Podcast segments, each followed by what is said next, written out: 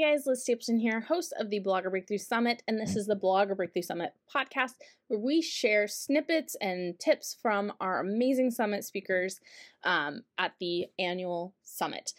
Uh, today is going to be a little bit different because every once in a while we step outside the norm of sharing snippets from the summit and share some other information. That's what we're doing today. So, today I'm going to talk about some email marketing mistakes I made and what you can do to avoid them. All right, so the first mistake I want to talk about is uh, I set up a freebie, like a content upgrade or a lead magnet, and didn't deliver. Like it just, uh, you know, if someone signed up, you know, for the freebie, they just didn't get it. Like it was real awkward.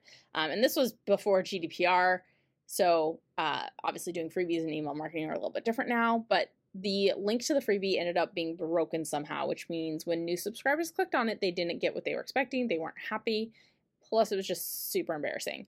Um, so, if you want to avoid it, make sure you're testing out all of your emails and automations before actually implementing them. Try opening links in incognito windows so it doesn't like recognize that it's you and you can see what the actual user experience will be. Um, but it will save you some embarrassment for sure. Uh, another mistake I made is not starting an email list in the first place. So I started blogging uh, in 2014, towards the end of 2014. I didn't start my email list till May 2015. And it wasn't, you know, like I had a huge site. And so I probably didn't miss out on too many subscribers by waiting, but um, I'll never know. So start start asking for people's emails now. Um, you know, there's tons of tools and everything that you can sign up for free uh, to have a free email list uh, to a certain number of subscribers. So ConvertKit, which is what I use and love, does that.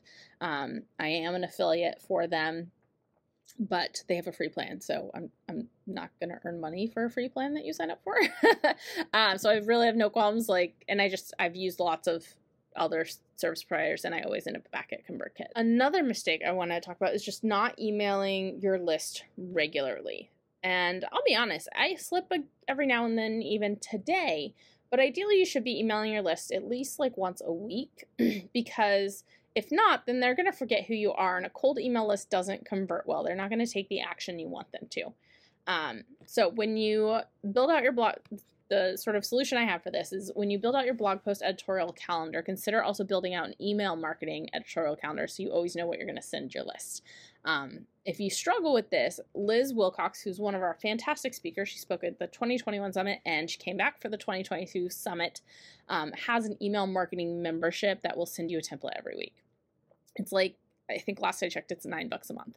Um, I'll have more information about that in the link in the show notes. Really, I mean, I think those are the top three. If you want to see some more mistakes that I've made, as well as some other mistakes made by some fairly well known bloggers, um, then head to the blog post that I'll link to in the show notes. It, you know, everyone has made mistakes, so don't stress it if you do. You can recover. And I hope you'll join me next time. I'm actually going to be sharing some tips from Liz Wilcox um, from her session at the 2022 summit. So I will catch you then.